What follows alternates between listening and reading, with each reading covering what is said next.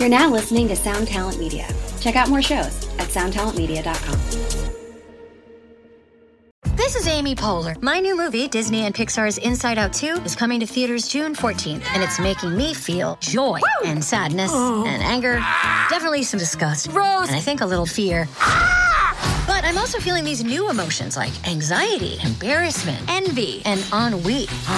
It's what you call the boredom. Okay, that one was weird. It's gonna be the feel everything movie of the summer. Disney and Pixar's Inside Out 2. Rated PG. Parental guidance suggested. Only in theaters June 14. Get tickets now.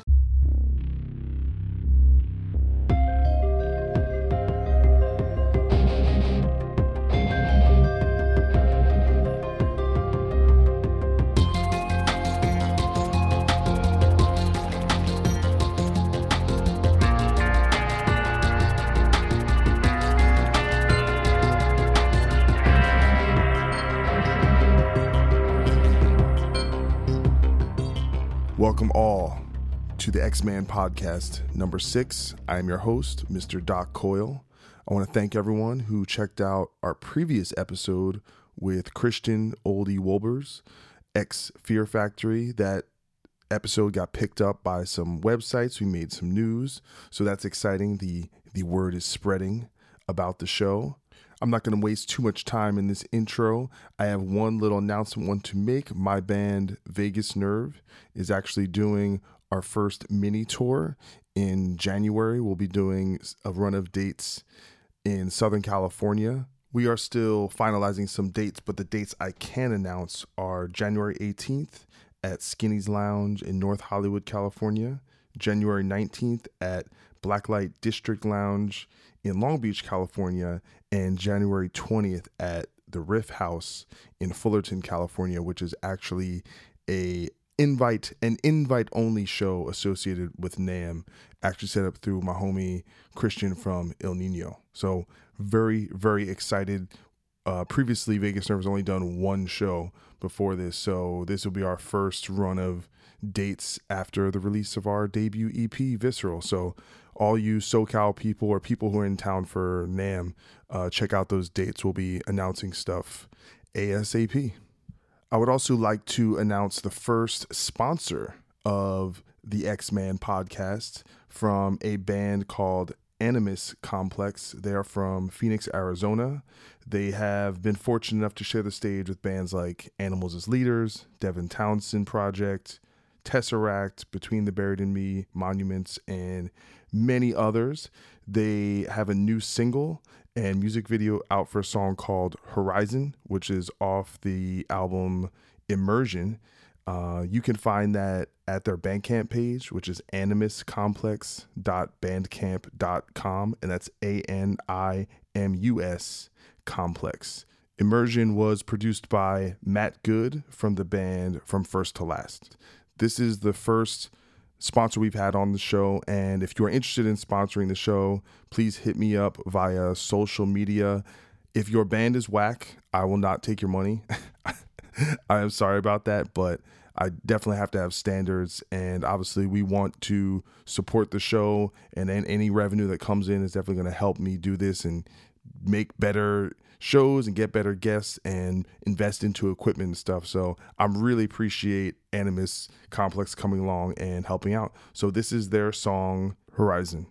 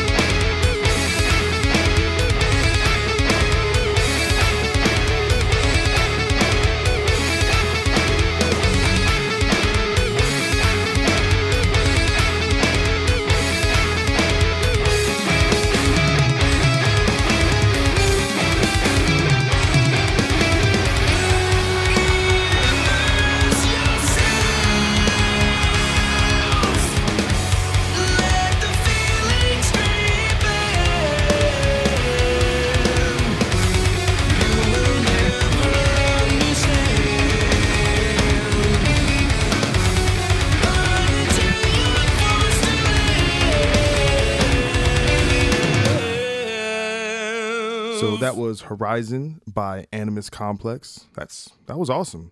Really excited to have cool bands and and give them some exposure. So definitely check them out.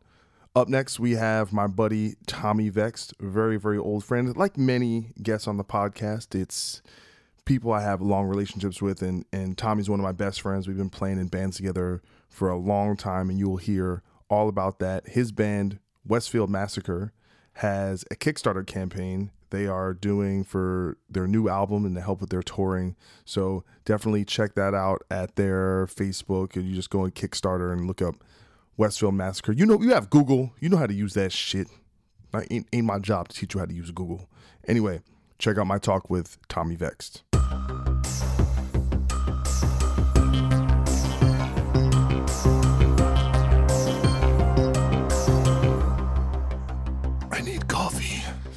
In my life. We got so we've got some coffee over here. We've got some tea. Green tea. Yeah.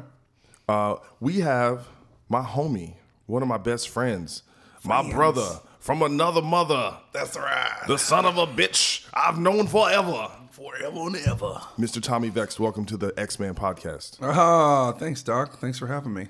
I course. appreciate it. Of course, man. I'm You- very excited to be a part of your podcast show. So, as far as I'm concerned, you are someone that I've had my eye on for the show for a while, and obviously we're we're friends. Yeah. But I think your story in particular is like super interesting and, Yeah. and one of and in a way the type of story that that this show exists for because you've been in several bands of of note and there's been a lot of controversy Yeah, you could say that. That is an accurate.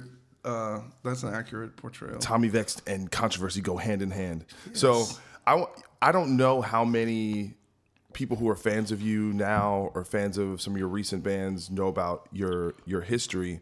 So I will I'm going to do a little speaking for you at this moment. But I met Tommy when he was in a band called Vext Yes. kind of crazy.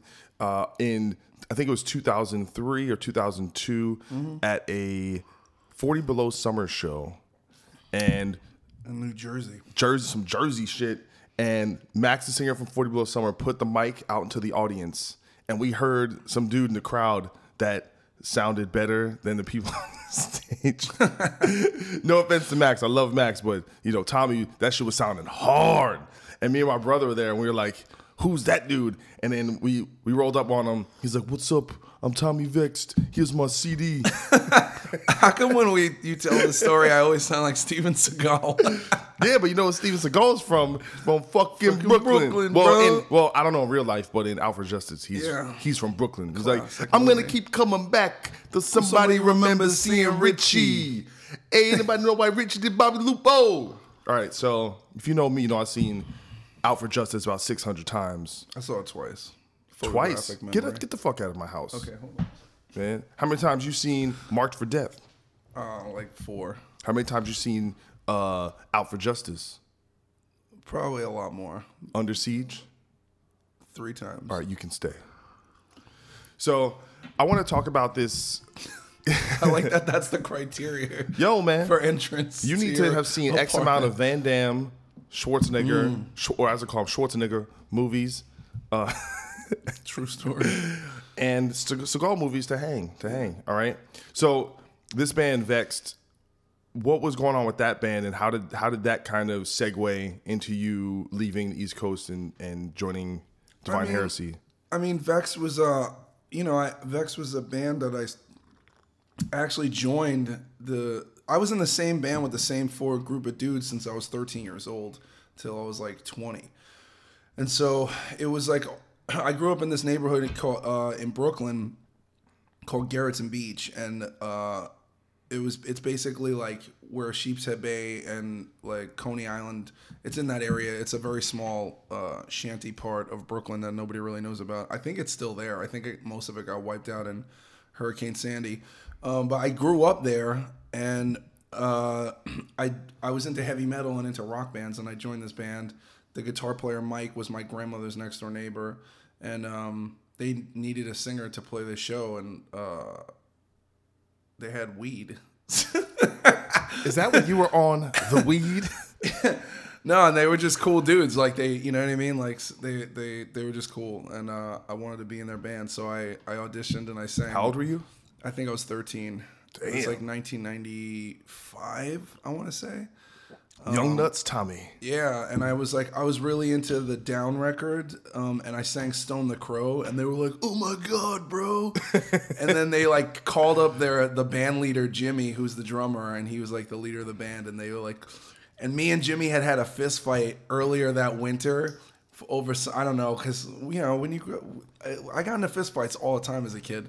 And like me and him got into a fist fight, and our friend Joey broke it up, and then f- whatever. So we didn't like each other, and he was like, "All right, bro, you can sing, sing." And he was on the phone, and I sang like the first part of Stone the Crow, and he was like, "He's in the band, like he's good." so then we started. We had we called ourselves the Dogs of War, and we jammed every day. And then we became Maniacal Disciple, and then we changed to Vext. And Listen, then, I don't know why you changed from maniacal disciple. That's just hard. I know. I'm, but we we should probably do like a like. I'm when next time I go to New York, we might actually do like a little jam session. You know, Um, you should. It should be the first album by Maniacal Disciple, Stabbing Fools. Captain stabbing. Wait, that's something else. So So yeah. you- Anyway, we got we so vexed. We did our thing for a while. You know, we got on Street Patrol, then we were on SOU, and then we were playing shows with 40 Below Summer, Ill Niño, Biohazard, Candiria. You guys got a record deal though, right? Yeah, Candiria took us on tour with Burned by the Sun, and we did a small East Coast run. They took me on the first tour I've ever been on. I wasn't even old enough to drink. Shout out to Candiria. Yeah, that's right. Um, Brooklyn's finest. And then uh, we got signed to Lakeshore Records, which is a label uh, that Candiria had put a double CD out on. And it was an offshoot of Lakeshore Entertainment, which is a film company that does the I- movie Underworld. No, I still see their insignia on, on movies now, and I, I still yeah, think yeah, they do soundtracks still, and stuff. They still do movies and stuff like in soundtracks and whatnot. However, I have never gotten any royalties because we didn't sell that many records. Yo, man, do we need to make, do we need to make a few stops? You know, when I'm over on the East Coast, we're Coast, gonna do go talk to some back. You know, people, we gotta knock on a couple doors. You know, ask some questions. Actually, they're from they're up from out here. I just whatever. Uh, so anyway, we did the band. We we did we we you know that we shot a music video in Coney Island. It was like you know I was like we were like hardcore and metal and rap. Yo, by the way, I should I should interject. Tommy had an afro, and that shit was dope. Oh yeah, I have. Um, it's growing back a little bit. It's but it's Oh, just a, it's a damn. fro hawk. Fro It's been going since the Yo, 70s. that shit is- I just decided to not shave. Damn. my head. You need that. Um, you, I think with that, you need to be like in the Source or the Vibe on and braid Awards. my hair. I'm- That's what I'm saying, man. You're Yeah. looking looking like a brother, man. I'm feeling it. Yo, you know what I mean? You just gotta, you know. So so so what happened between doing that doing that band and then all of a sudden this opportunity to join Divine Heresy? Cool. So Divine Heresy was the big, the big jump. Like it was the big break in my career. Obviously, that's where like kind of I got introduced to the world. Um, so Vext was kind of not doing anything. I had like moved into the position in that in that band of like the hustler, and I was getting things done, and um, you know, I just uh, I kind of hit a wall where like the guys were not as serious, and then people had things going on, relationships, jobs, baby, family. You know, regular when you're get when you're like 21 and you're like, oh, the it's like all right, we're at, we're not in high school anymore, like we're we're adults, and so the the band broke up, and I um I I I had this internal need to you know, I was like when I was younger, I had gotten into some trouble because I was like hanging out with the wrong crowd, and I was like just behaving in a lifestyle that wasn't conducive, which was pretty common um, for the area I grew up in. And I had gotten beaten up pretty bad. These guys ran me over with a car and beat me up with baseball bats, and and after that, I was like, you know, I'm not dealing with drugs. I don't want. I'm not selling drugs. I'm not hanging out with these people. And I decided I was gonna be, if I was famous or a rock star, that that would solve all my problems. Uh, and so I was trying out for all these different bands. I was jamming with different people. I mean, even you, you and me and your brother were jamming, and Yeah. you guys were doing God Forbid. And um, But I think Vext was still active though when Were we were jamming. were we? I don't remember. We wrote some. I've said we, we wrote like two hot ass tracks. I have to say. We, you know, we we should. I'm gonna put some money up. We're gonna have to. We should record those. We should fly Jimmy out. Listen, one of the drums on songs I still have in demo form. I have to re-record, Yo, that shit is dope. and I still remember that one riff.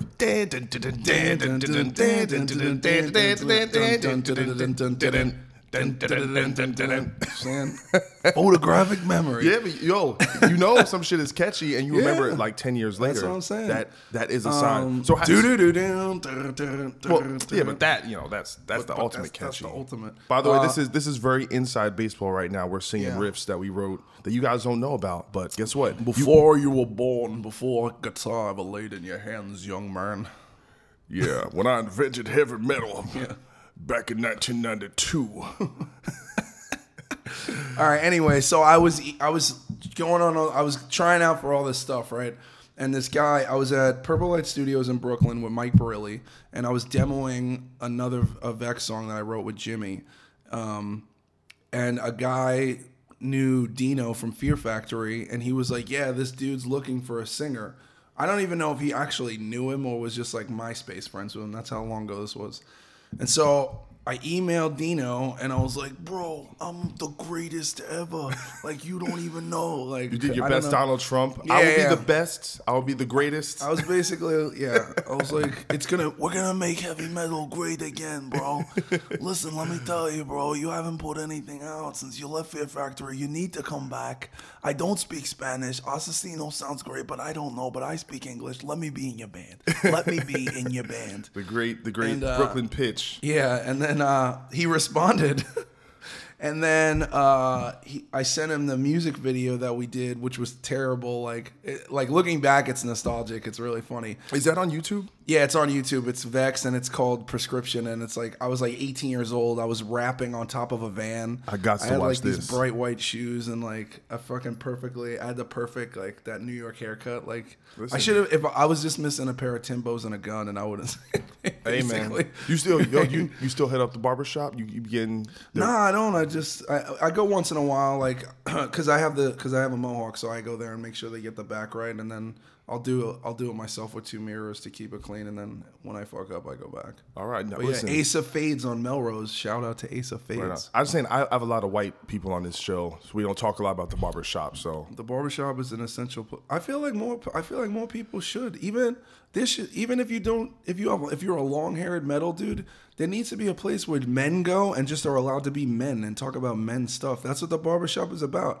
It's like there's no alcohol. Well, sometimes people come in there with syrup, like and drinking in the barbershop. But you know, you could talk about stuff like relationships and politics and work and. You know, it's just like it's like with Chris Rock. He's like, a man's got to go somewhere before he to get home. something. He's got He to got to eat drink something. He's got to, ah, before all the talking he's gonna have to do when he come home from work. well, you know what? All right, so you just gave me an idea. We're changing the name of the podcast from the X Men to the Doc Coyle Barbershop. All right. There you go. There you go. Well, you know, well, a man can be a man. You know what I'm saying? you know what I'm saying? Go out there, man. A brother can't do what a brother can't do, man. Come on. All right. So, aha. Aha. Anyway, so What do you know about you comedy? send this letter to Dino talking about I'm the man On on He MySpace. he reaches back. Yeah, he reaches back and he's like, "Cool, whatever, bro." He's like, you know, he was like, "All right." He's like, I'll, he's like, "I'll send you two demos, and you could you could demo them." Now this was in 2005 in the in the winter, so this was like 11 years ago now. So was this when still when Nick Barker was part of the project? no, Nick Barker had exited, and Tim had just they had just switched out, something like that. Um, and then uh, Asesino was on tour with Static X, and so two weeks later they were at Irving Plaza in New York. So, and I used to be a bouncer at Irving Plaza. I was still actually a bouncer at that time. So I took the night off of work because I didn't want to get, I didn't want them to look at me like I was like, you know, a thug. Little did they know.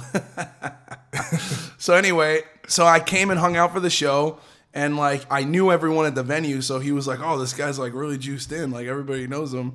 And then uh, we went and picked up Jamey Jasta from Jamie's Hotel and Joey Z from Life of Agony, and like you know what I'm saying, nigga, I was trying to keep it cool. I'm like, I'm in a fucking.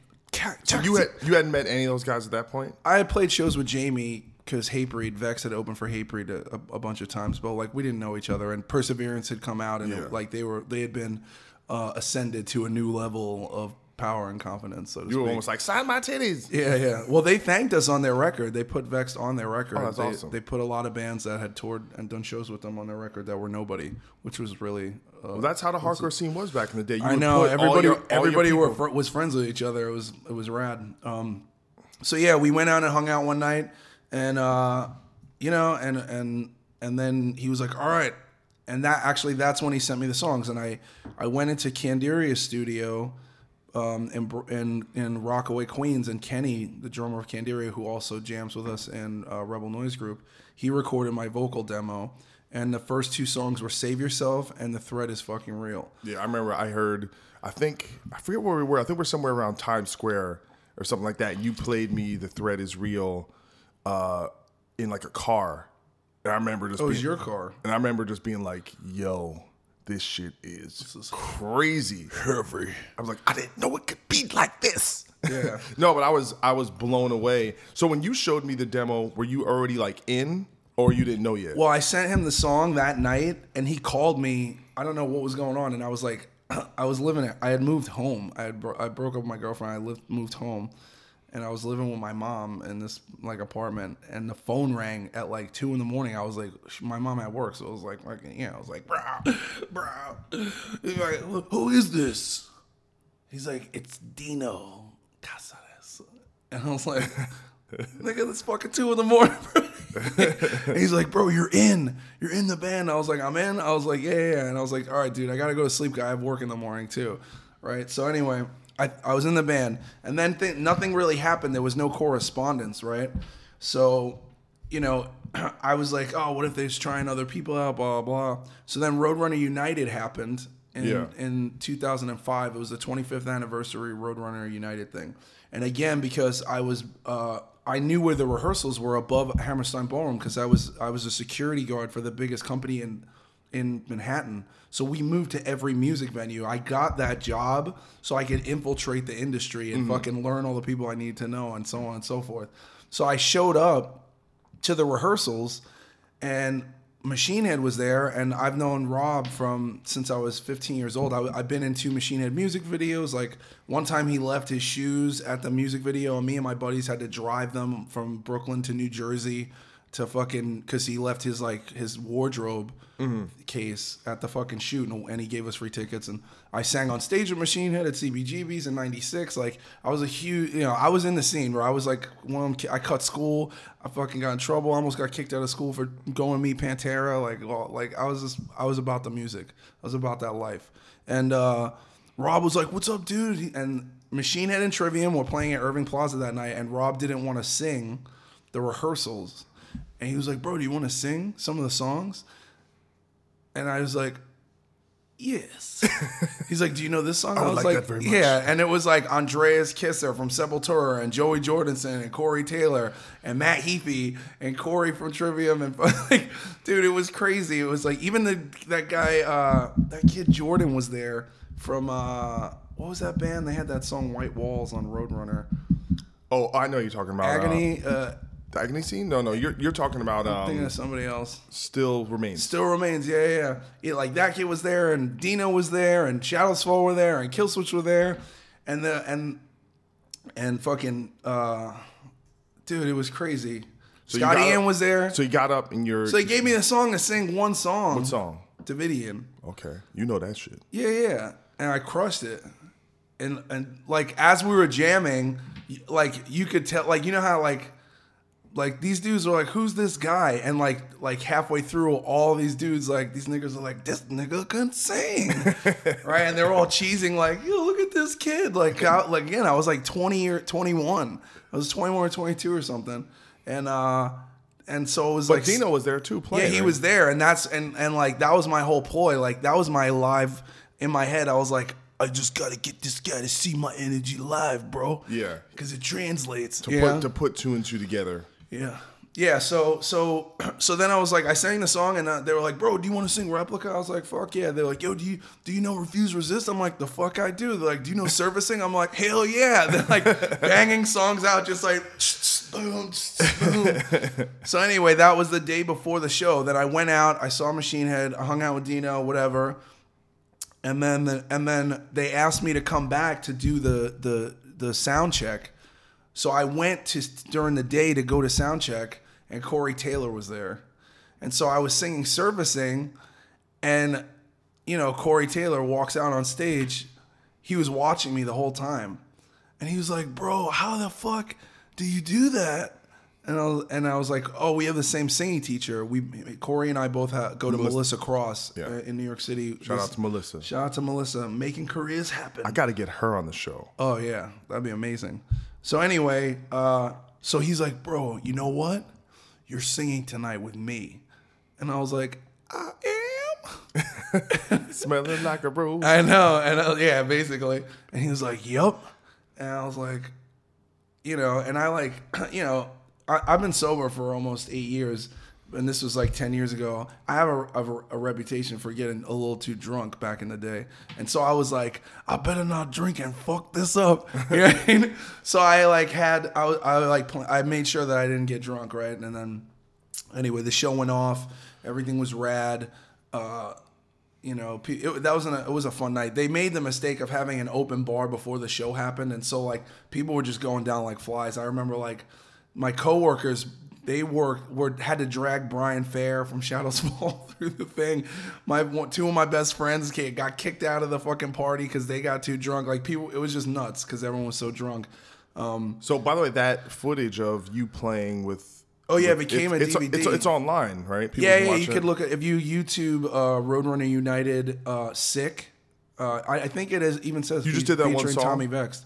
Yeah, I did that, and then I, I did the end of that song, and then I sang uh, backup vocals on um, Roots when everybody came out the ensemble, and so Yeah. I was like with Logan and Jesse Leach, and we were like on the same side. So, so after that show, did you you spoke to Dino? I Was like, all right, are you ready to do this kind of thing? No, or- the next day, Rob Caggiano hit me up and was like, "Do you want to sing for this band?"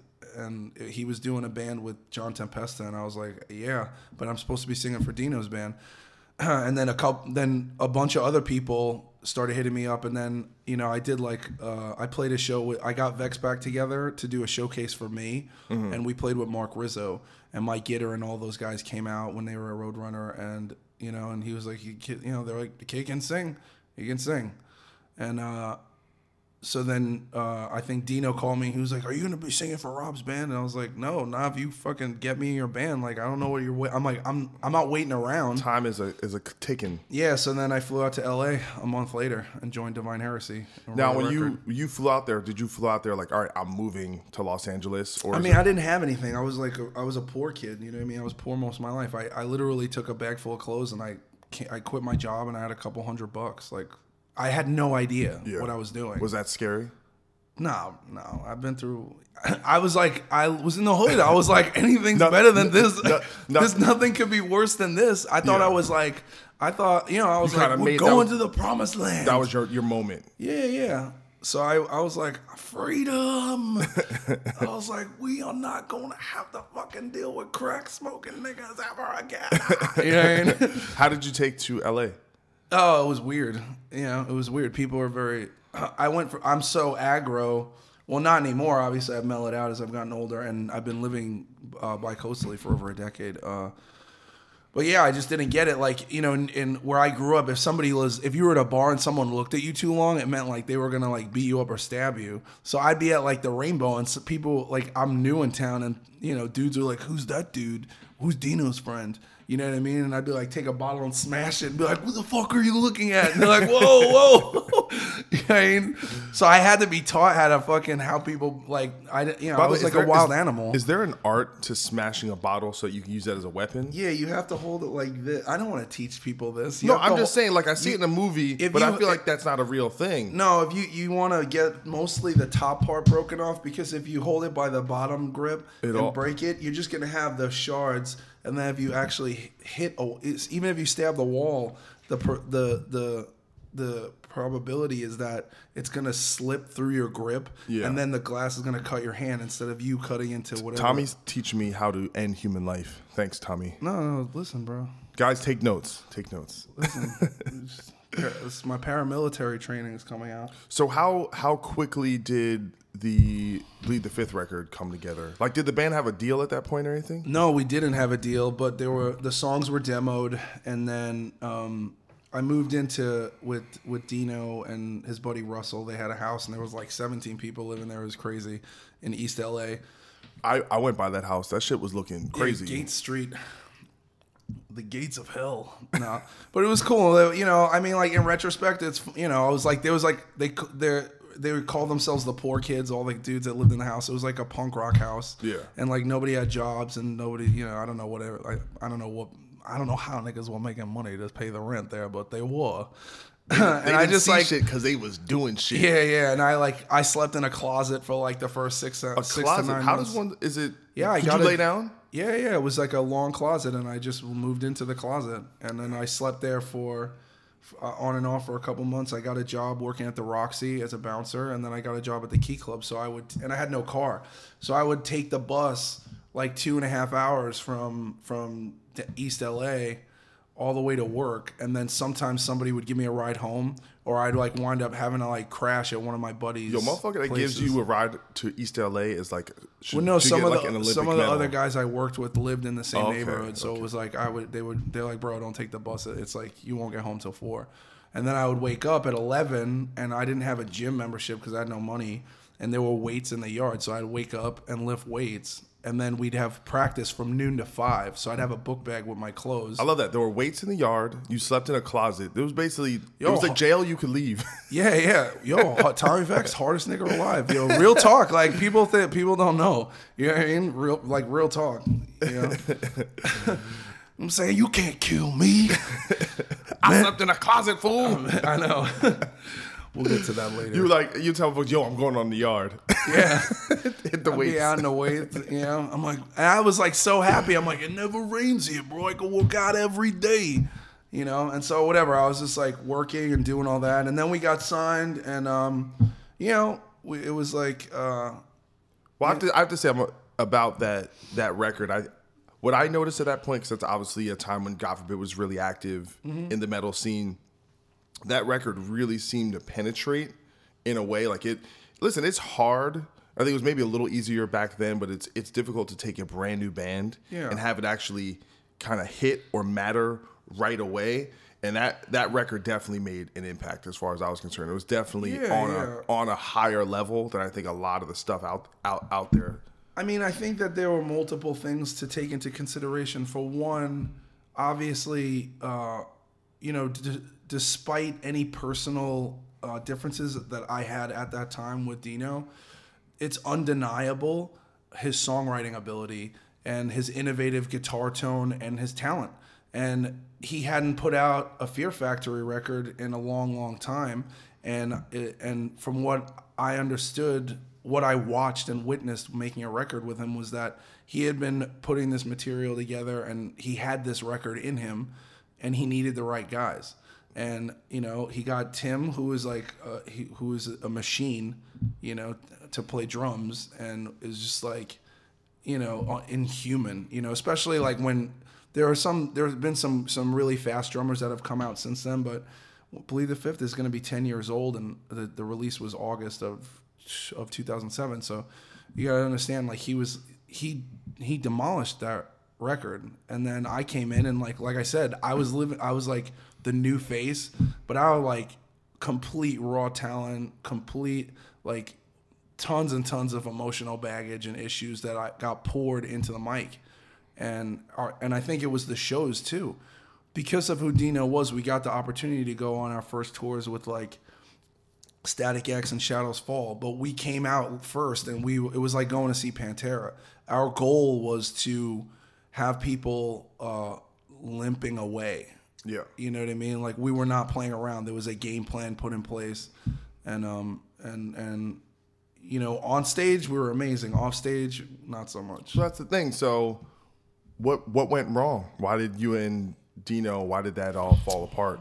Well, I think it's a uh, it's a culmination of a lot of things. I think uh, you know Dino, the way that I understand it now, and um, being the owner of my own company and the leader of my own band, I understand that he was probably under uh, a very high amount of pressure and stress when he he there was a lot of pressure on him to return. You know what I mean? And in terms of just having that band become a, to a have big a property. big yeah to have a band and also he like Dino has never had a like as far as I know he never had a real job outside of playing music so uh and I don't say that in a negative connotation I say that in this he's a He was a- successful he's a he successful and he's a specialist so his options were not many. It was make or break. And so that with you know me being somebody who grew up with a with a father not present and and grew up uh, selling drugs to get by and grew up fist fighting on the streets and you know what I mean? The, like my childhood was brutalized because of a lot of racism that I had to deal with. And so I have a I vehemently re, like resist authoritative figures Yeah. and so we had a personality clash So do you think his, in, in terms of being authoritative, do you think his intentions were good and you just misinterpreted it? No, I think that I think that his I think ultimately uh, maybe whatever he thinks whatever he thinks his interpretation of what the experience was maybe he justifies it as his intentions were good but however uh, with with controlling people uh, I can be controlling and I have to be told I have to trust in the in you know when it comes to business I have a no feelings you know no feelings allowed you know kind of business model that and that's how I've become successful Is that how you were back then? Uh, yes. When it came when it came to disputes it was it was like don't take things personally so you can so that we can move forward. Everything is about moving forward anyway so i i'm, I'm more receptive to uh, like even you and i collaborating like i you're a person that i have a relationship with that i trust and i love and so when you tell me personally that i'm coming at things too hard i listen and i'm like process and then I have to make decisions to a conscientious decision to take actions that are aligned with that agreement. And it all comes from a place of fear. Yeah. Like as men, we're afraid things aren't going to happen, so we overexert ourselves. And I think Dino, uh, it was a lot of fear because I think he's he was accustomed in Fear Factory and other bands to controlling everyone. Um, and he is manipulative and he's good at that like some people are managers you know what i mean like but it's not a grocery store and you know it's like i'm a, i'm like a rescue dog and i was like a pit bull that got rescued from the pound and he poked me too many times and he got bit So, for those who don't know, I'm sure if a lot of people listening to this, they probably know the story. It was very publicized where essentially you guys got into a fight on stage. Correct. And I guess my my view at the time was I just thought it was super unfortunate because the band had so much momentum. Like for example, we were supposed to be playing the New England Metal Fests. oh yeah the Rep- fight the fight happened the day before actually. So we, God forbid, got an offer to play the New England Metal Fest, but they wanted us to play under Divine Heresy, and we're like, we're like, fuck you, motherfucker. We just sold seventy thousand records. We Yeah. we killed it, and and that's not to dish you guys. It's just to give you an idea of how much hype and how much. um the industry was recognizing that this band was on the rise, that you guys were even going to play over a band like us who had done X, XYZ. And I know you guys had done like a UK tour that was like sold out. Yeah, we headlined out. We we we went to the UK. It was I mean it was crazy. We went to the UK. I'd never been.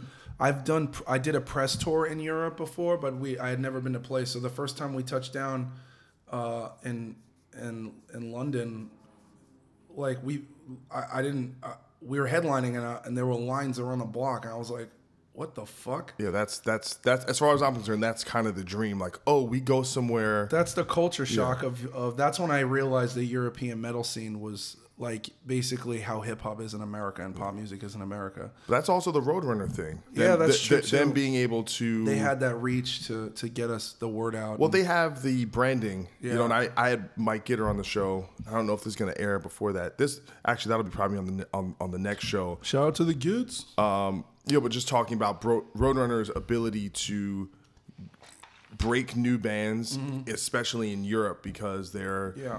that community is so dedicated. But anyway, so I guess my my main thing at the time, because the band had so much momentum, I felt like it's not that it went down that way, or maybe you guys couldn't work together, but the fact that how it went down is just like it's so hard to get that momentum. Yeah, that correct. it- it's like, do you kind of regret Like, is, is there a thing in the back of your mind where, like, man, I wish I kind of could have just made that work?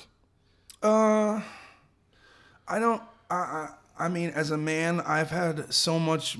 Like that's not a pinnacle moment of my life. You know what I mean? I've had so much more. Um, I faced so much more adversity, uh, even since then. Uh, I don't regret that. You know, I think that Well, not what like the band dissolving, but just the way in which it it like. Would you would you do wish you would have hey had a talk, sat down, and said, hey man, this just isn't gonna work out for me. You know, I, I don't like the business. I don't know, man. Like, yeah, it, I mean, if I had a time machine, but looking back on it, I've made my peace with that. You know, I've publicly apologized to Dino, and I've seen him, and he's not interested in um, in dissolving his grudges, and that's and he is completely entitled to that. Yeah. you know what I mean, and I I respect that. You know, uh, do I regret it? No, because the aftermath of what happened ultimately led to my life changing. Yeah. So, let's let's actually let's let's let's let's talk about that. So so it wasn't too long after that that you ended up playing with the band Snot. Correct. And how did how did that come about? Well, so after the you know after the onstage fight with Dino in Poughkeepsie, New York, um, I I quit the band or I was fired. You know, depends on who you ask. I mean, I feel like me putting hands on him signified my resignation.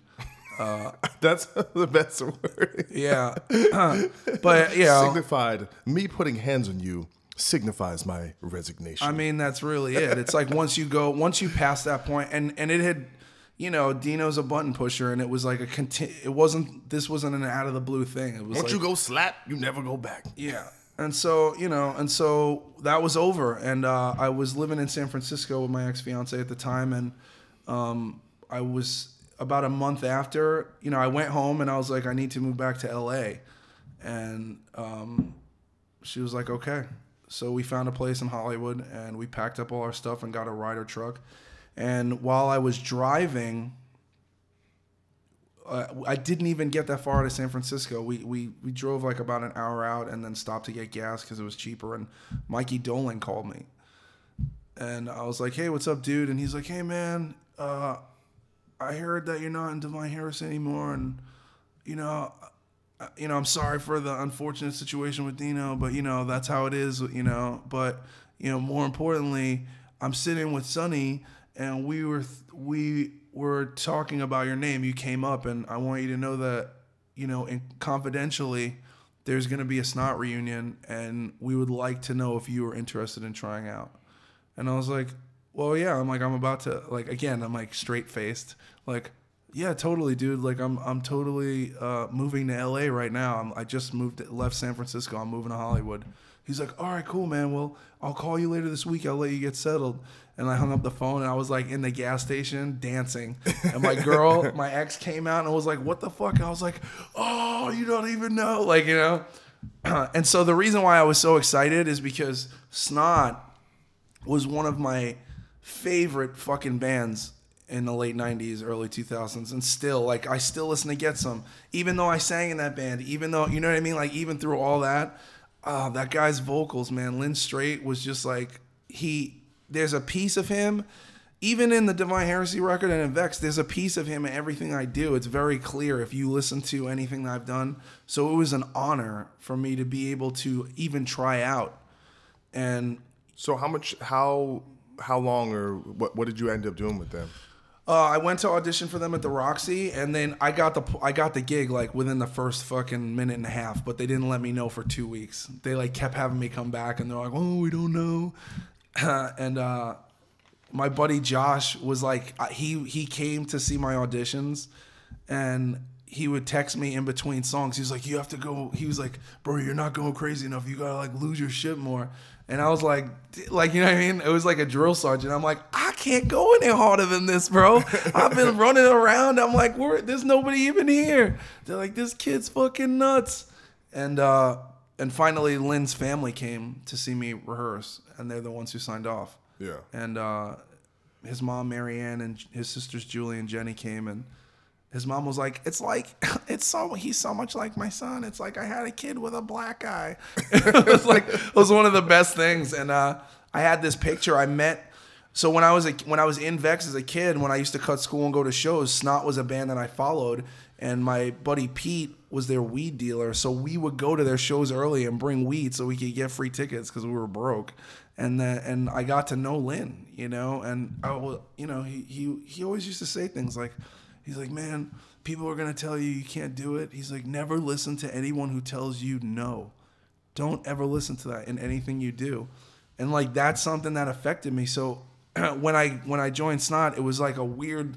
My life had like come into this full circle, um, in a very beautiful way, and in a very sad way simultaneously. Um, my ex fiance, who was pregnant for eight months, had gotten really really sick, and um, miscarried our baby, and so it was like all this great stuff happening, and then this devastating thing, and um, I wound up going on on uh, you know I was doing now I was doing in snot and it was like you know it was a 10 year reunion. Like we were playing shows. It was sold out. Like we sold out the key club in like in like a couple like hours. Yeah. and then like there were videos of me up on on walls and there were posters of the band that I was in all over LA and like I finally had be- become like the guys the rock stars on my wall.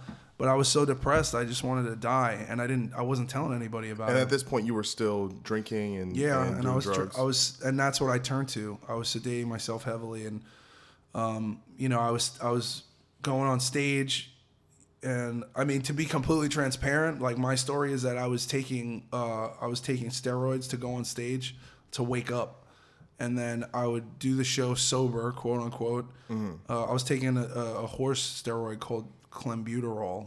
Which helps? It's for racehorses with asthma. That's what's- used as a fat cutting agent. What? So you were so jacked up from like the night before that you would have. to yeah, it wasn't like for working out. It was like it was like to wake me up, and then I would go hit the stage, and then I'd like play this show, and then as soon as I got off stage, I would get drunk to come down, and then I'd get too drunk and I'd be doing stupid shit. So then I'd have to do coke or meth to come back up, and then I have to take pills to go to sleep, and uh, it was bad, man. It was really bad, and uh, I, I was in that band for over a year, and we were touring and doing all this stuff, and uh, Sonny actually like you know I I got to a place where I had like spent all my money.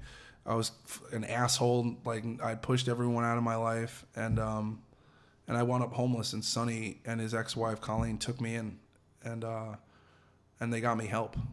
And, uh, And was Sonny was sober at this time? yeah, Sonny's been sober consecutively for I think almost 16 years now. Yeah.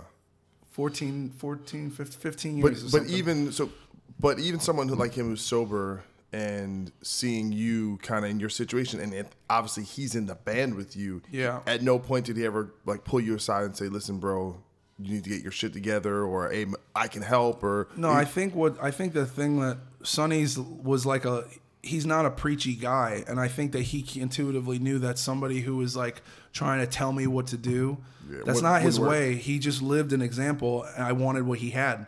He had he had two or three dogs. He had a house and two cars and a wife, and everybody loved him.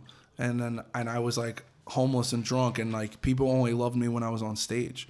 You know, there was even a point in time where I was so wrapped up in my disease that I pushed you out of my life. Yeah, we had know? we had we, we had an issue, Yeah. you know, where um where you were you were jacked up in a way at uh, at at NAMM and and Yeah, I, think I, was I- fighting somebody or something. well, you were trying to fight somebody, and I was trying to get you not to fight somebody, and then I, you know, and, and it was probably the first time I felt uncomfortable around you in Yeah. that in that in that way, and we ended up talking about it a few months later. Yeah. And uh, and I, I don't remember if you had, had gotten sober by, by by that time, but it was you know it was definitely maybe a little bit of a wake up call for for Yeah. all of us, you know. Yeah, it definitely had gotten to that place, and you know, you know, and, and since then, you know, my life has kind of been dedicated to um, service work and helping people, you know, um, deal with these kind of things. It's even it's even become my job, Yeah. and my source of employment. Just the the kind of sober lifestyle and and that community. Yeah, yeah, and so you know, it's it's been uh, it's been a miracle. You know, my life as a result of of of changing some things about myself. Um, you know, and it wasn't easy. It was slow. So you got your ten years. No, I'm I turn eight uh, in May, so I'm seven and a half years. I'm like seven years. Uh, yeah, seven and a half years. Congratulations, sir. Thanks. No problem. Listen, man, I, I've you know you, you've definitely been inspiring to me. You know, as far as your just, I think you you have that thing that the, a, a second level of energy and kind of motivation in terms of like you know I said just before about Lynn Strait saying, Yeah. "Don't say no." Like you're like, "Hey, if I want to do something, I'm going to do it." Like Yeah. you don't you don't have that you know and even even so, sometimes maybe to to the others around you dismay you know where you're kind of like i'm going to do this and it really doesn't matter where your Yeah. sense of focus and just uh productivity i guess you know where you're like all right i gotta get this shit done i gotta do this boom boom boom and it's no it's definitely you know sometimes i'm like even when i'm working hard i'm like man i can't keep up with this motherfucker Well, thanks, man. I appreciate it. I don't. I don't even notice it. I. I think that the thing that that, um, my life is like is I'm never doing enough. Yeah. You know what I mean? And I also have like I've had a near death experience. You know, so do you want to talk about that at all or Sure. is that is that something you think yeah. I mean, you you were a part of that too, and and. Uh, I mean, you want to? I don't know how to segue into that. Well, I well, I guess I guess kind of le- le- leading up to that. So so your your sobriety. Let's let's maybe like get get back around to that. But your sobriety directly lead lead you to leaving Snot? I think Snot kind of uh, dissipated because of internal. There was the the option to do a second record. It was divided on whether the band should just be, you know, hold the tradition and play shows with the songs that Lynn wrote with the band and let it be that, or we had recorded a couple songs to help hype up the tour. Which are really good. Did did uh because it was woulda coulda shoulda. Shoulda, coulda, woulda. Shoulda, coulda, and, woulda. Uh, the band plays on. Yeah. Yeah, I don't think I. I, because I, remember you sent me that that one. I thought that was really awesome. Did that stuff ever get released? Uh, it it's not not formally on iTunes or anything like that. I don't. I th- I think coulda shoulda woulda landed in a film that uh, uh one of Sonny's buddies is a is a, a film director and it landed there. But I think that's it. So that situation dissipates, and you're getting sober, and then right at that time you move to New York, or what? What? No, I got I was when I when I got sober. I stayed in the west side of LA. I was in Venice, um, and I went to a treatment facility called. Uh, it was called. Wow, God, it's been so long. Genesis House, and it's in Cheviot Hills, and uh, and it was a rehab for musicians, and I had no money, and so I, I I got a grant from MusiCares Foundation, and they put me into into this rehabilitation center and sober living. Uh, and then I got a job, and I, I got a guy who sponsored me, who was like basically kind of like a, a therapist for, for a free therapist that helped me deal with all my issues. And um, after I got a year sober, I moved back to New York. So that was my goal. so I, I wasn't really, I had been living in California for about five years and just not really a part of my family's life. So I wound up moving back, and then you know you you had I- think we were gonna work we were gonna work on music together. Yeah. And then we started working at a nightclub. You know. Well, you got so so. This is around 2010, and it's kind of when got things were almost like winding down a bit. I guess with with God forbid, where my brother left the band, and we were going yeah. through through, through some Then you got issues. yeah. It was it was you know it was just a, a weird time, and and God forbid wasn't going to be touring a lot, at least in that kind of near future. So Tommy helped me out, got me a job at Santos Party House. Oh, yeah, uh, which is a, actually, and at the time I was I was still working I was working at Duff's in Brooklyn, so it was kind of in a way like my entry point into New York as just you know I was 30 years old something like that scene, yeah. just kind of like getting involved in the New York rock scene and good times, yo that was a lot of We fun were hanging out, hanging out with Dave Delzio and Chris Santos on the Lower East Side, running around, running up on chicks, just like, dude, it was, it was fun yo it that's great. that's Omari, Santos gig all those dudes. so if people don't know Santos Party House is a club in with a Soho Yeah, it's one of the owners is Andrew WK. Yeah, and the thing that was awesome about this club is they would have all kinds of shows. So it would be a DJ one night doing techno, then there would be a hip hop show, then there'd be like Reggae. you know, you know, Co- Converge and Trash Talk would play. It was like And then who's well, Jesse Leach's other band, uh, Empire Shall Fall, played too there. did they? Yeah, I saw them there. Uh, I saw them play downstairs. It was great. Yeah, that was a that was definitely a good time. And then so right around that time, then me and Tommy started a project which ultimately a lot of the music from that ended up being in The Vagus in, Nerve. in in Vagus Nerve. So I kind of want to talk about that that period because I think it's something that where most people don't really know about it because it was a, kind of Yeah, a, a yeah. failure to launch situation, but it also kind of bleeds into your next project. So what happened was, so we, essentially I was doing God forbid, but then me, I always wanted to do something with Tommy, and we were, you know, my Vice idea versa. was to do something a little more like on the rock side of things, and we kind of had different people involved, but we could never really lock down members. And then we eventually ended up in in the summer of 2011 going to Florida to jam with uh, Jeff Fabb, who is the drummer Yeah. in in this moment, and now he's in Black Label Society. And Eyal Levi from Daath Yeah. and Andrew from Mutiny Within. Well, Andrew. Was Well, he wasn't there at first. Yeah, so it was yeah. just it was just the four of us. So we kind of like this super group situation, but it ended up like we worked on stuff. I'd say for maybe like two two and a half three weeks Yeah. down there, and it kind of ended up everything went to shit. So let me back the train up first of all. At the time that at the time that I was in Florida working on this record, I was in the witness protection program because I was the key witness in an attempted homicide case in the Brooklyn district in New York City. so moving back to to that whole situation in two in September of 2010, you know, it was it, it was mildly publicized. I don't know. People know. I'm always surprised. Some people know everything about it. Some people know nothing about it. Um, a family member of mine had burglarized uh, our apartment, and uh, he was he was high, and he beat me to beat me up with a crowbar. He almost killed me. So basically, like I suffered a skull fracture. My left arm bro- was broken. Um, my spleen ruptured during the attack. Um, and I like fought this dude with a crowbar, and then eventually like got to my neighbor's door, and I got rushed to the hospital, and it was like all it was like it was crazy. It was all this drama. So so pretty much for like I was hospitalized for months, and uh, for like oh wait how was it? No, it was like six weeks I think. I was laid up, and then uh, obviously like I didn't die, um, but I wound up pressing charges against this guy, uh, and then he, you know some he's affiliated with or some organized crime people, and they the district attorney basically had called me into his office and played me tapes of him hiring somebody. He, they they had a phone tap on him, and he hired somebody to kill me. So I had to go into witness protection program after all. This that. was after the attack. This was after the attack, yeah, because uh, for the transgression of testifying. This episode is brought to you by Shopify. Whether you're selling a little or a lot, Shopify helps you do your thing, however you cha-ching. From the launch your online shop stage, all the way to the we just hit a million orders stage. No matter what stage you're in, Shopify's there to help you grow. Sign up for a $1 per month trial period at shopify.com slash special offer, all lowercase. That's shopify.com slash special offer. Greetings from Evergreen Podcasts. We're rolling out a listener survey and we want to hear from you.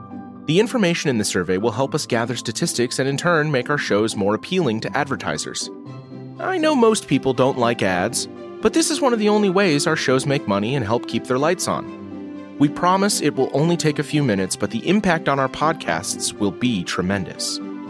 As a token of our appreciation, we'll randomly select one lucky participant each month to win an exclusive merchandise package from Evergreen Podcasts. Head to evergreenpodcast.com slash listener survey to help a show and possibly get some free stuff for doing so. We can't thank you enough for the support. Now back to the show. Hello out there. Hi, I'm Hal Schwartz. And I'm Flynn McLean. We want to tell you about our podcast, None But the Brave, which is dedicated to taking a deep dive into the work of Bruce Springsteen. We're currently in our fifth season. Our latest episodes focus heavily on Bruce's 2024 tour and have featured such guests as Anthony Castrovince from MLB Network and Barstool's Kirk Minihane. We're also covering the 40th anniversary of Bruce's biggest record, Born in the USA. And as part of that, coming up this week, Uproxx's cultural critic Steven Hyden returns to the show for a fascinating hour long conversation about his new book. There was nothing you could do. Bruce Springsteen's Born in the USA and the End of the Heartland. To listen, you can go to our website, nbtbpodcast.com, or subscribe on your preferred podcasting platform. We hope to see you further on up the road. Thank you so much. We'll be seeing you. Right? Oh, yeah, yeah, yeah. yeah. So you don't, you, you don't fucking, you never rat to the cops. and I was like, fuck you, nigga. Like, you I was like, somebody's got to go, bro. You know what I mean? Charlie, my I'm talking fan. about you, your mama. Yeah. But it was like that's what it was, you know what I mean? I think that uh uh you know, I'm not willing to die for stupid thug bullshit. You know what I mean? Like Yeah. I'm not like, oh, I'm gonna get a gun and like, no, we're gonna go at it. Like I'm like, I'm a fucking adult. So anyway, that happened. Um, and then we went down to Florida. well, yeah, even before, well, actually, before that, I, I recovered from surgery.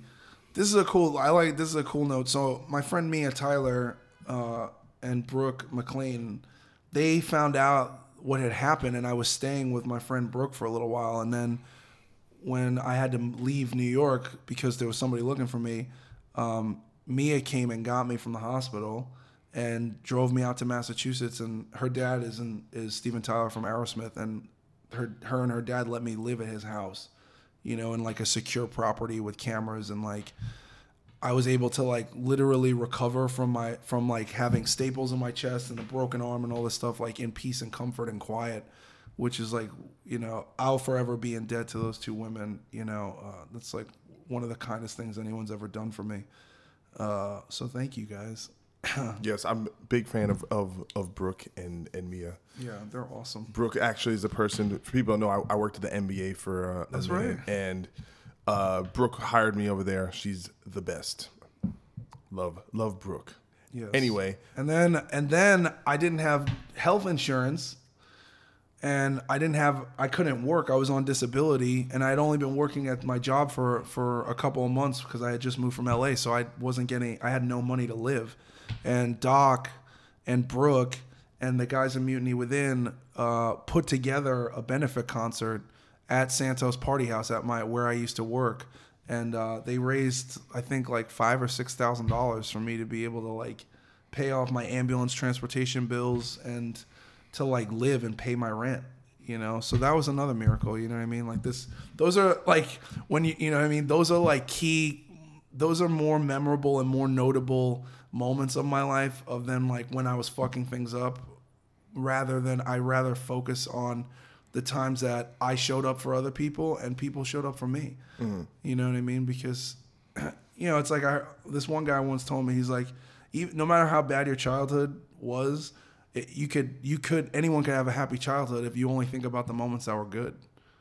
Yeah, that's it's funny. That's kind of how I I think about it. Like I, like for example, some people will be like, "Oh man, I grew up. My my parents got like they they, they count like their parents' divorce as some like awful thing. It's like I'm a tally, yeah. I'm like, what? I don't like my parents were never even together. Like this happened yeah, or or or, or it's just like you kind of count these moments as yeah this is why I'm the way I am now is because Yes. XYZ happened in in the past, but I don't like in hindsight I say, "Oh yeah, I guess we were poor."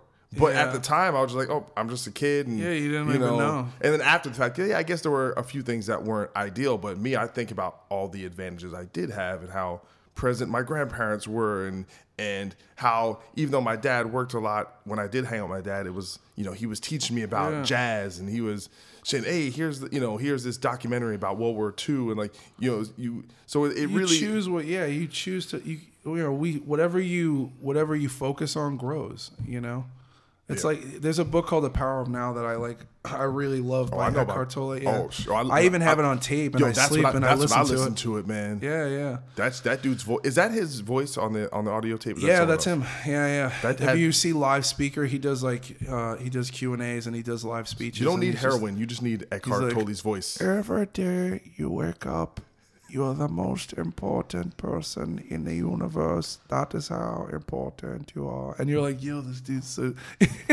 I'm like, who needs weed, nigga? Listen to this dude.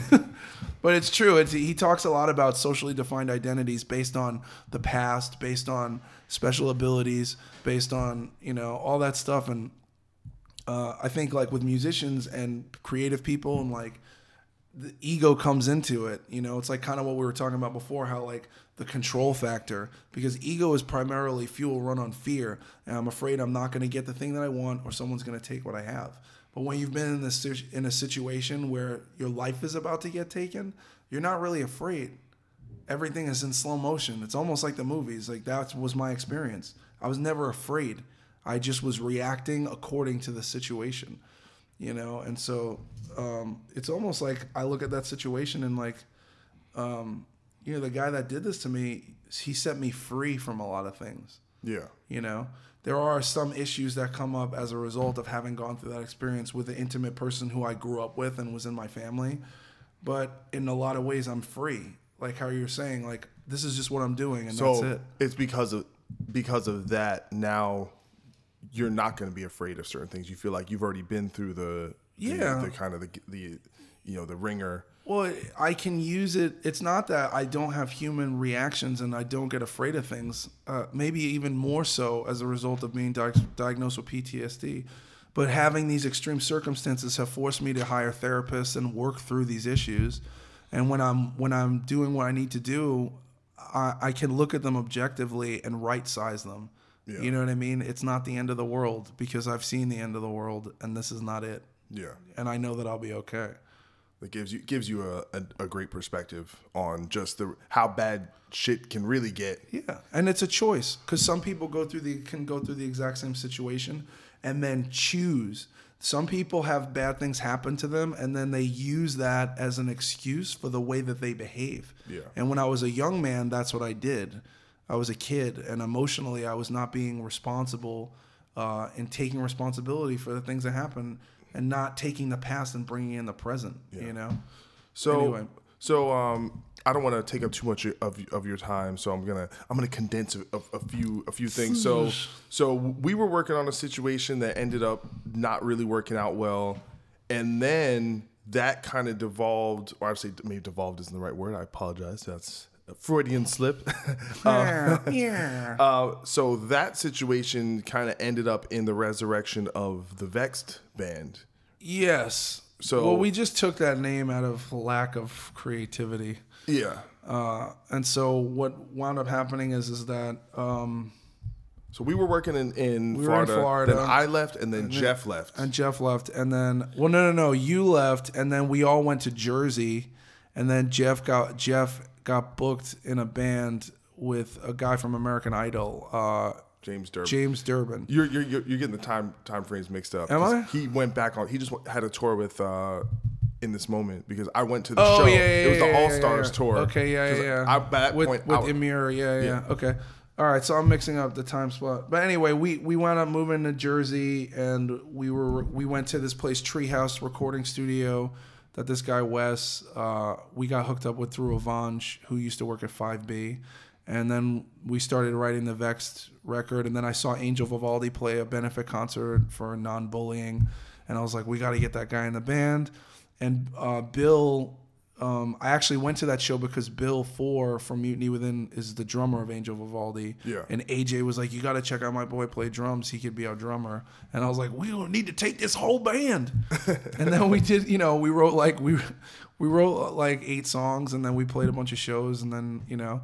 So uh, so so for people haven't don't know about this project, so this the the Vext stuff, and this actually I just checked. It's it's on Spotify, and there's I Yeah, think some yeah. of the, some of the videos are on. Yeah, we on- did a four song EP Yeah. we released called Impermanence, Yeah. and we shot a video called Crush, which we shot to co- 2013 or 12. Yeah, but it's it's more I'd say on the melodic rock side Yeah, of things. it was probably the lightest I guess project you had you had done. If um, I yeah, I want if I was gonna, it's a like you know, which I did I, I was like a stone sour kind of vibe. Like it's Yeah. not that it doesn't sound like that, but for me, what you expect from me, I was like, I don't want to scream. I want to just do a whole thing with his only singing and see if I can do it, and it helped me grow. So it was cool.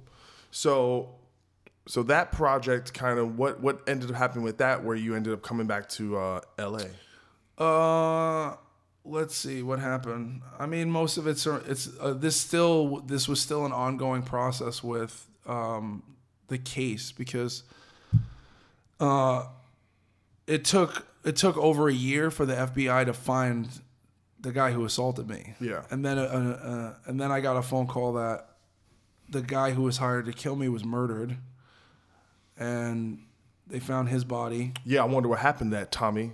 I have nothing to do with that. I'm just joking, man. for the record.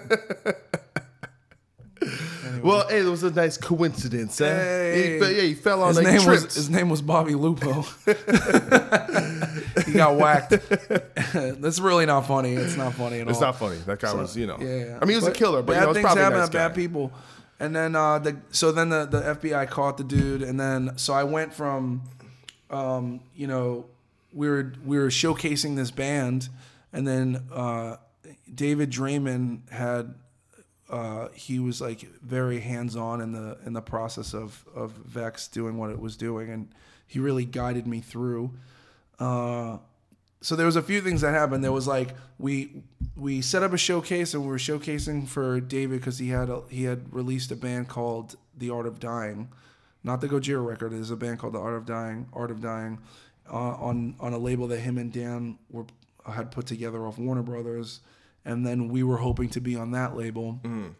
Um, and then Howard left Killswitch, and I was like, bring, bring, bring, and I was like, nigga, you y'all need a nigga to sing right here, and uh, so I like, so I was like all over that gig. Like I had hit up Adam D, and I was like, it, you know, I even had I was managing a bar at the time in the Lower East Side, and Jesse even had come by the bar, and I, and I didn't know that he was gonna try out. Like he seemed like he didn't want to. I still think that's amazing that he actually retried out for the band. Yeah, I don't think he needed to try. I think he got. I think they were after him and they convinced him. Well, I'm just saying, but it's But it's he, pretty crazy. I asked his. I asked respectfully if it was okay if I tried out, not knowing that it was probably already a done deal. And he was like, "Yeah, bro, just good luck." And I was like, "All right, cool." And uh, uh, and uh, yeah, it was like a. There was a. So then I, I did an interview on some webzine that I was gonna try out, and it went viral. And then there was like a 15,000 person petition to get the dude from Divine Heresy to be the new singer of Killswitch Engage. And Killswitch's management got really mad because they thought I started it. Yeah. And I was like, I didn't do anything. I was like, all I did was answer these questions. And uh, you know, and it just caused them like a whole hell of a fucking uh, uh it was just all mucky. So anyway, the band wound up we played some shows. I, I had to go to court and deal with these court proceedings that took a bulk of my time. I testified against this guy. He got convicted for 17 years for attempted murder.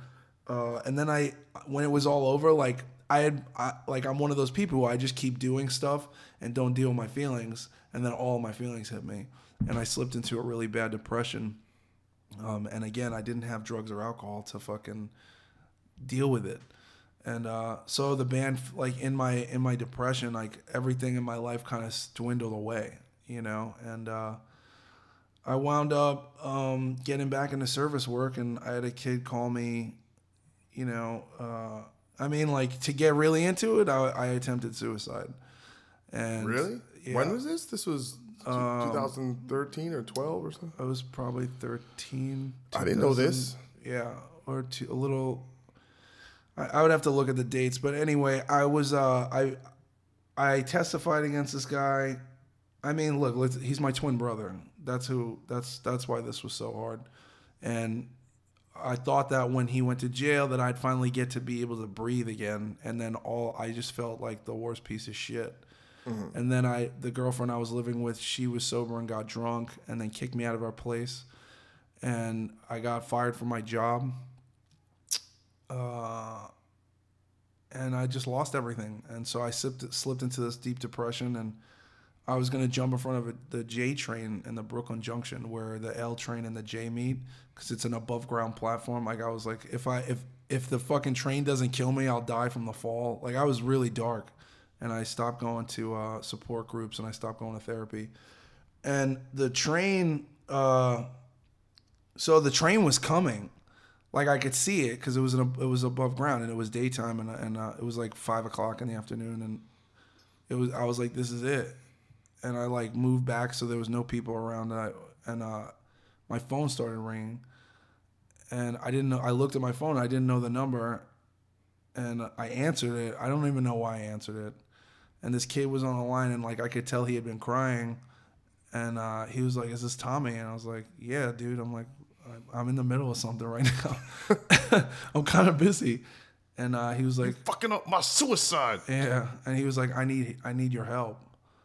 And uh, he was this this young dude that was also in a band, um, and uh, he had been struggling with a heroin addiction, and he had hit rock bottom, and I think he had gotten kicked out of his home, and uh, he needed somebody to like help him get sober. So I met, I got on the train and I met him, and uh, we met a couple times a week for like months, and uh, he's still sober today, and his life is completely amazing. You know what I mean? And my life, like he, I told, I wound up telling him a couple years later, but I was like, bro, you like by the by having the courage to ask somebody for help, you wound up saving my life. It wasn't the other way around.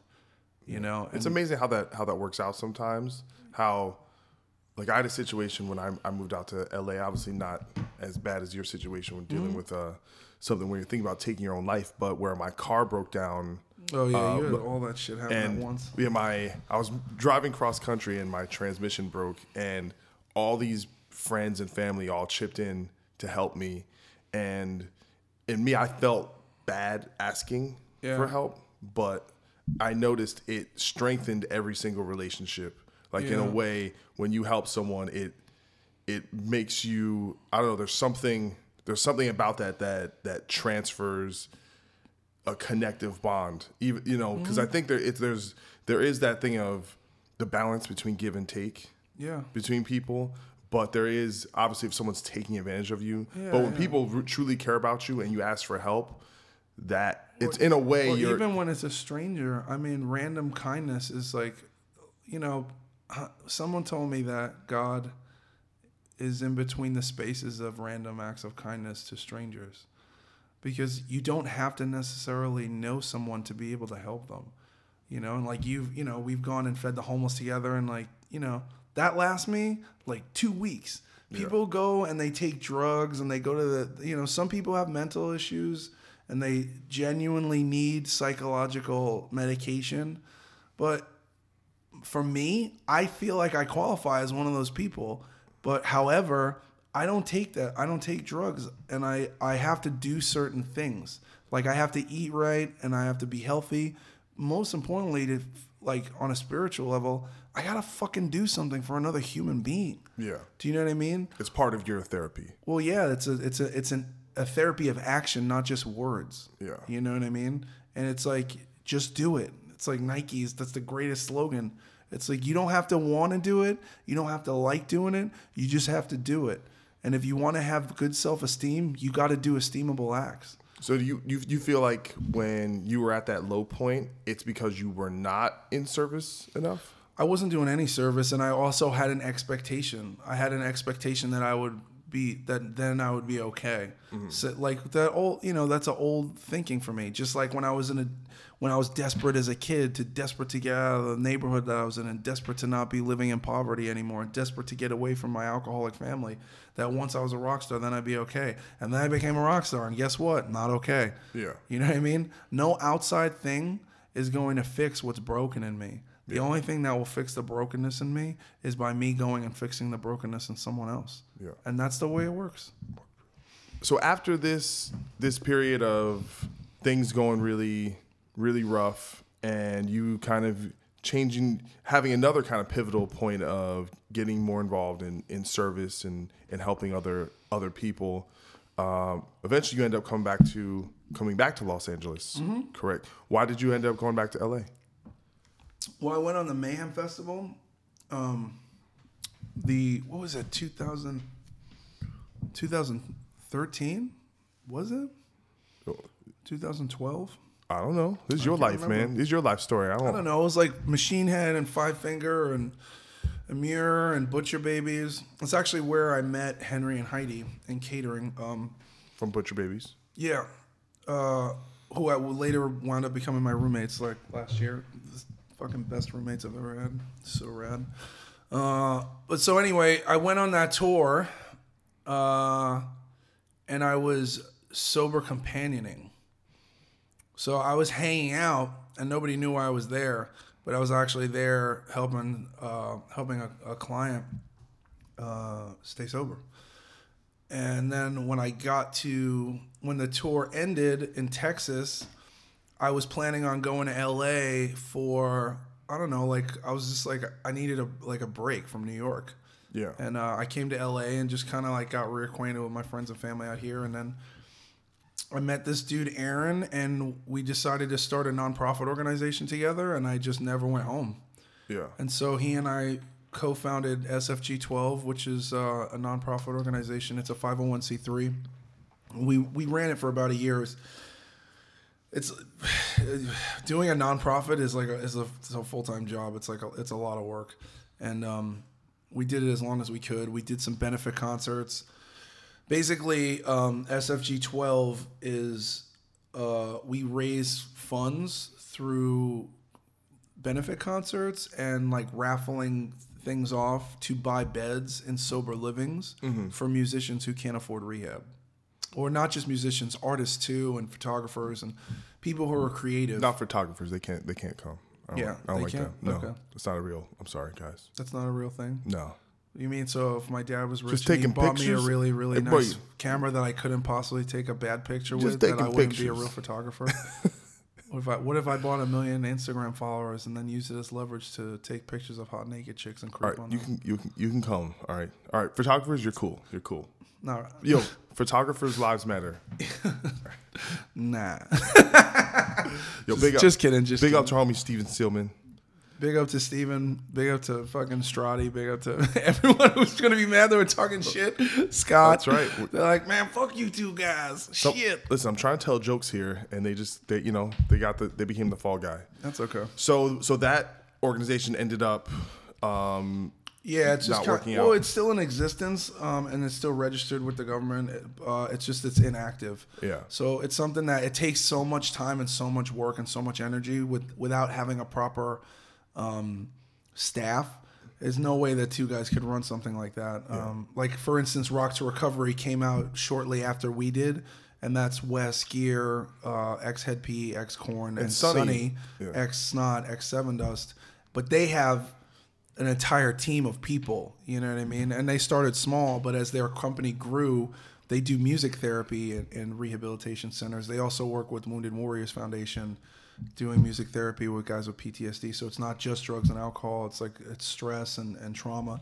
Um, but they have their company has been built into this into a, a legit, fully staffed company. So one one thing that really interests me is so now at this point, this almost brings us up to pretty much present Present pre- day? present day, and now you're you know you're you're in your thirties, and really since snot at this point you haven't had like a big thing that has penetrated into where you're touring full time. You kind of kind of done that. So in, in a way, but at the same time you've been w- doing these little bands that are have you know having a little bit of you know Yeah, I stay you creative. Record, you, you record something, but it doesn't really get to that to that point. And you know, were you getting frustrated at this point? Maybe thinking, hey, maybe music isn't for me. Maybe I should Um, do something else around this time. I had felt like that before the Vext thing, right? I was like gonna, you know, when all that drama was going on, I was like, I'm not doing music anymore. And when you guys threw the benefit concert for me, David Draiman from Disturbed donated to my benefit. Yeah. And so when Music as a Weapon tour came out in New York, came to New York, my mother had written him a thank you card. And I went to the show and brought him a thank you card and hung out and you know, it was like I love that guy, man. He, you know, he he has no I really he has no reason to have been uh such like a big brother guy to me. He just he, I don't know why he likes me. You know what I mean? Like He he's a he is he's a cool guy, and- dude. and he's I think he's often misunderstood by Yeah, the, yeah. by the uh, He's misunderstood by people in the industry and people in the media. It's just, you know, it's just, it's just, I, I call it haterism, you know? It's just like a lot of people, uh, you know, they, they look, it's, it's hard for, if you're petty, it's hard to see somebody having everything that you wish you had and be cool about it. Yeah. You know, unless you adhere to, to the psychology of asking for help. So it's like, he's a guy who I'm like, I want to be able to be like you. How do I do this? You know, I I'll ask Chino Moreno, hey man, uh, I want to be like you. How do I do this? You know, that's the only. Re- I don't know what the fuck I'm doing. By the way, David, if you want to get on the pod, you're more than welcome. Would love to have you. That's right. He, Uh, he's not an X Man because every Yo, Everything he touched turns to gold. Device isn't active. That's true, technically- that's true. Okay, technically. okay. But you know what though? I don't care. On a technicality. If you a if you a real motherfucker out there, I'm gonna get you on the show. That's true. That's I don't true. care. I'll break the rule. I'll break the rule. So anyway, I went to bring a card to him, and then in this moment asked me to go on tour with them and sing. And they had this single out called "The Promise" featuring Adrian Patrick from uh, Otherwise. And I think there was a tour conflict. They were out on. They had another tour. They so he couldn't be there, and it was very important. And you know what I'm saying? I'm brown. I was bald at that time, so they were like, "We got a substitute, Adrian," and they were like, "Can you come on tour?" And like you know, I'm known in this moment forever, and uh, I love Jeff Fab, and I love Chris, and They're the best. yeah, and Maria, and, and I was like, when do I leave? They're like tonight, and I was like, okay, But, you, but that's I the left best job on tour. ever is to go on tour and do one song. one song. Most pussy I've ever gotten in my entire life. It's true. What you got it? Like you got to keep it? You Yeah. still you still holding on to them pussies? Oh, dude, you gotta see my basement. I got a cellar in there. They're Yeah. getting kind of old. Is it smelly? They're dead. I keep them in formaldehyde jars. It's like a wine cellar with hair on it. Oh my god, Jesus! So that was the time when I. So at this time, uh, so SF, so the nonprofit organization was like inactive, and I went to NAMM, and I ran into Tim Young, and we were we were fucking kicking it, and uh, because of SFG twelve, Snot got back together. Yeah, so you were doing So Snot did Snot did a reunion show at the Whisky for SFG 12, and we raised twenty seven thousand dollars in ticket sales and prizes that went directly to helping people go to rehab. So, uh, so then after that, there was a renewed interest. Mikey had come home from Japan, so we booked a bunch of Snot shows and we played a bunch of gigs, right? And then they were looking to to book a tour, and you know I'm not really involved in the business aspect. I just show up and sing. Um, and then uh, me and Tim had had ran into each other at NAMM, and then we had continued this conversation about doing a band together. And so uh, I was intro- introduced to Bill Hudson through Dave Aguilera, who was managing Butcher Babies at the time, and he was working with Snot.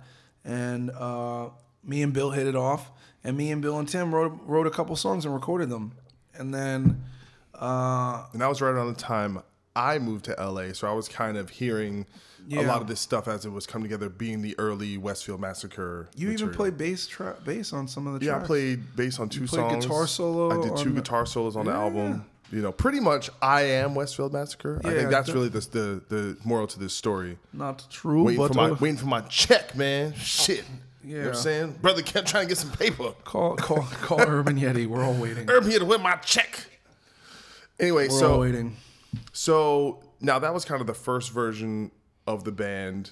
Yes. Um, and then we went out. We did a like a we did a, a couple of shows. We did like a week run in a van and did like Vegas, Palm Desert, L.A., uh, a couple other places, uh, Arizona, and then we showcased.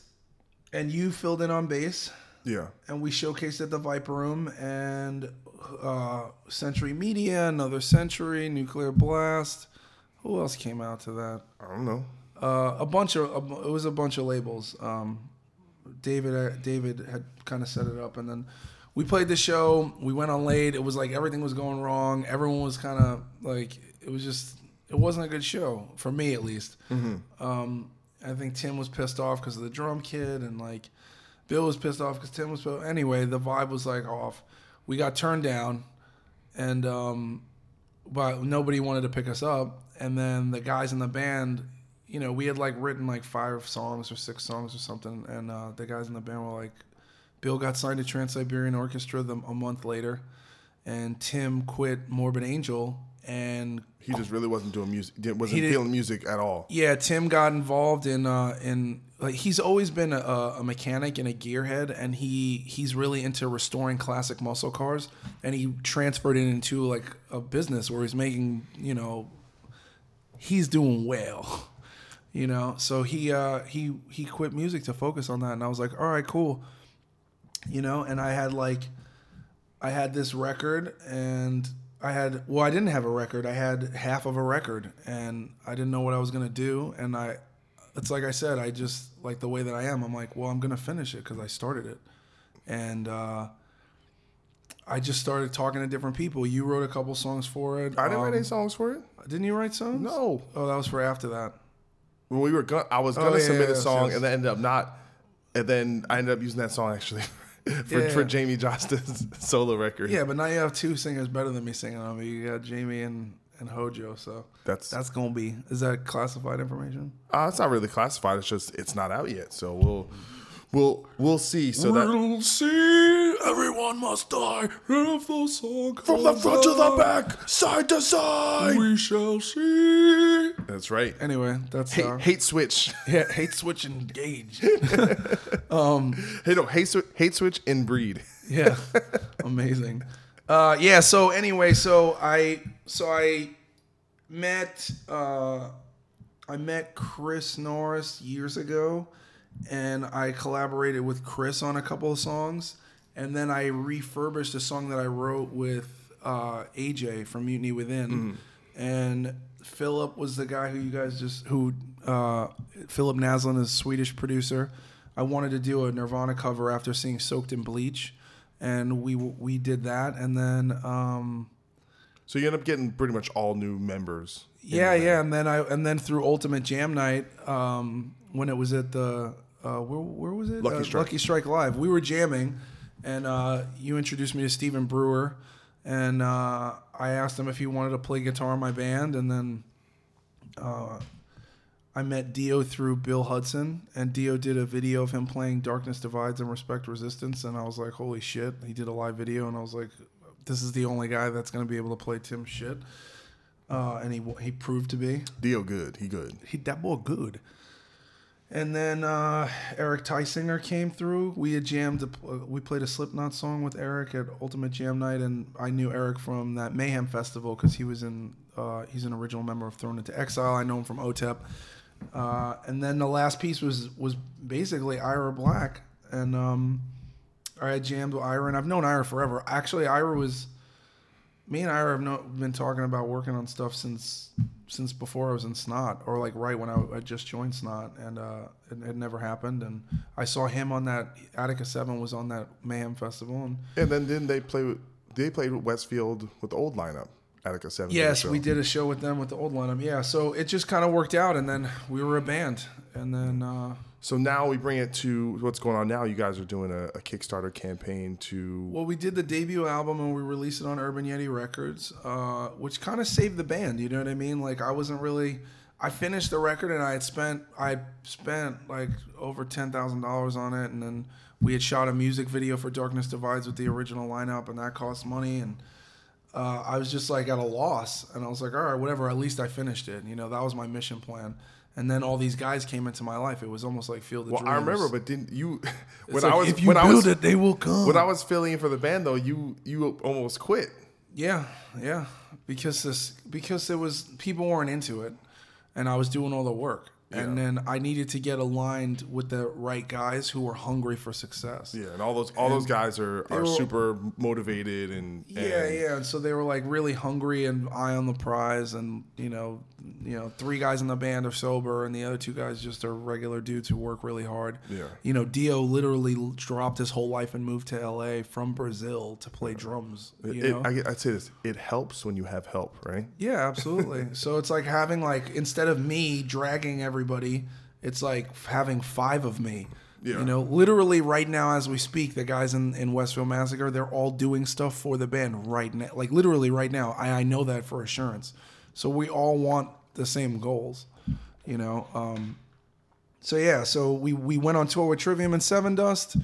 Killed it. We had a great time. We fucking crushed it. They gave us a, a, a once in a lifetime opportunity for a new band on a label that, you know, that nobody ever heard of anymore. Uh, before we were the first release on that label, um, and you know we we landed. We got some stuff happening. You know, we landed at number three on iTunes and Metal. We landed at 14 on Billboard Heatseekers. People were taking notice. We're selling tons of shit. Yeah, I know Um, you guys had a better debut than other bands on bigger labels, and I had more push behind them, and and that definitely surprised a lot of people because at the time you were still just a regional band. You hadn't even hit the road yet, so there was there was definitely something connecting there you know. Yeah, I mean, I think that the the songs were good, and and um, you know, we on tour we spend most of the time hanging out with the fans. Yeah. They, I don't consider them fans. I just see them as other metalheads. You know what I mean? And uh, it's like building those relationships. It's like you know, it's like being of service. You know, and people know when it's real. That's the thing. There's a lot of like a lot of uh, bands. Labels are dressing up bands and pushing things out there as they always have. Things get manufactured, but I, you know, people get sick of it. How many? There can only be, you know, there's like one kind of band, and now there's like 50 of them, and there's only so many. You know, it's like they're like, oh, there's a there's a demographic for this. We can sell this, so they just keep redoing and redoing and redoing the exact same thing, and then it's not cool anymore. You know what I mean? So I guess whatever people think what we're doing is cool and different. So that's cool. Yeah, I think in in many ways it's kind of a bit of a throwback, maybe to It's like cl- we're, the cl- era. we're like classic traditional American metal. yeah, yeah, know? but that's what I'm saying. Like I feel like a lot of those bands kind of went away. It's like God Forbid went away, Mhm. Bleeding Through went away, Shadows Fall went on hiatus. Like that Yeah. kind of style that is maybe because now you have like all these proggy bands and you have Which is- deathcore and you have you know crazy great. you know like grind shit like nails and but there's really not that many just regular kind of American style heavy metal heavy metal bands coming out. So in, so in a way, you're kind of paying a service to something that might be underrepresented right now. I think. Yeah, I mean, I, you know, I don't know if that was our intention either. I, I, you can't really, you know, we just sound though like how we sound. It's like we're just a bunch of metalheads. You know, it's not like we've got to make sure. Like, obviously, there are certain things I can sing clean, so there's gonna be clean singing. Like, there's not. But uh, outside of that, Well, know, we need to stop saying calling it. I can sing clean. What do you mean? You mean call singing? Yeah, yeah, yeah. It's like I can sing. Period. yeah, I'm that- a singer. You know what I'm saying? I- yeah. I, I don't think. uh you know, Rod Stewart's like, yo, man, uh, I'm gonna clean sing on this. What do you mean, sing, motherfucker? Yeah, basically. Correct. But um, so you guys are doing this Kickstarter campaign, Yes. And why did you end up doing that, as opposed to like you know trying to get a regular record deal or or Because you just said it, trying. Yeah, I don't try. you do. I do shit. Okay. I'm not waiting for a fucking handout. Right, and don't I don't slap me, man. And like, yo, yeah, I know. I, I'm not waiting for a handout. And the reality is, like, look, it's time for us to make another record. We fulfilled our contractual obligation, and all the dudes in the band are hungry. You know what I mean? They're like, they're, they've got songs on songs on songs, and it's like, well, what are we gonna do? You know, we've already spent so much of our own money. I've spent tens of thousands of dollars of my own money putting into a band, and that's what it takes. And if people complain, then get a fucking job and do the same thing. You know what I mean? It's like that's what it takes. Um, and so we put ourselves at the mercy of the fans. I honestly had no idea. I think we're at we literally hit twenty thousand dollars today, and we still have two weeks to go, and we're only trying to raise. We're I know, we're trying to raise twenty seven thousand eight hundred. Yeah. And some of the money has to go back to the old record label. Yeah. We have to pay out, and then we have to make a record, and then we have to we have to produce all of the product that people have already purchased, and then we're gonna go on a tour. Well, and if we do better than our mark, we'll do more tours. And if we do create like, then we'll go on a world tour. It's it really is completely at this point up to the fans. They will they get to decide the fate of this band. Yeah. Do you know what I mean? And it's not like we're gonna break up or we're gonna not do this if you guys don't. It's just you know. Well, we- you can you can only I think you can only do so much as the world is giving to you, right? Like you can't just hit your head against the wall to force. You can't force things to happen. Is what what, what I'm yeah, saying. Yeah, but you So- got you can't be afraid to put it into the universe. I mean, look, the reality is that I'm shocked and surprised that we've been we you know that we've gotten this much this fast. You know, we made four thousand dollars yesterday. Four thousand dollars in less than twenty four hours. It boggles my mind, and it especially boggles my mind when everyone in the music industry, people don't buy records anymore. Nobody buys records anymore. We didn't even make records. Like our records are there's no distribution for them. If you don't come see us play live, you can't get the record. And then we have an online store that is sold out all the time. So I guess niggas are still buying records. Well, I, I think it's you can't you can't just look at the record thing as the mark. There's Yeah, many yeah. different. You know, are you selling T-shirts? Are people Yeah. coming to your show? Are you getting? Well, uh, not- are, are people streaming? if you're a new band, if you're a new band and you're trying to do this, like I would, I wouldn't get, try to get a record deal. I would try to find money. I would try to find a silent investor and run it like a business. Because if you buy, like, if you're nobody, you can buy onto a tour. You can spend twenty thousand dollars and buy onto a tour. And if you're good, you'll double the money you spent because that's what I did. Yeah. But if you suck, it's not going to be a good time for you, bro. It's Yeah. just not going to be a good time for you. And it's like people want the record labels to take the gamble, but fuck that. You have to take your own gamble. If you believe in your own product, take the gamble and buy onto the tours that you need to and see what happens. You know, I'm very blessed. I've been around long enough that I can call people and get onto tours Yeah. but I paid over a decade's worth of time in to be able to do that. You know what I mean? And it's like, you know, it's all the other stuff you don't hear about that I do that is the reason why people are willing to help me, Yeah. you know? So that's just that's kind of my take on it. You know, and then I mean, you know, look, I'll say it right here. Like we we got all, as a result of the success of the Kickstarter last week, we got offered a hundred thousand dollar advance from a record company. You know, are we gonna take it? I don't know, but I get to choose. Yeah.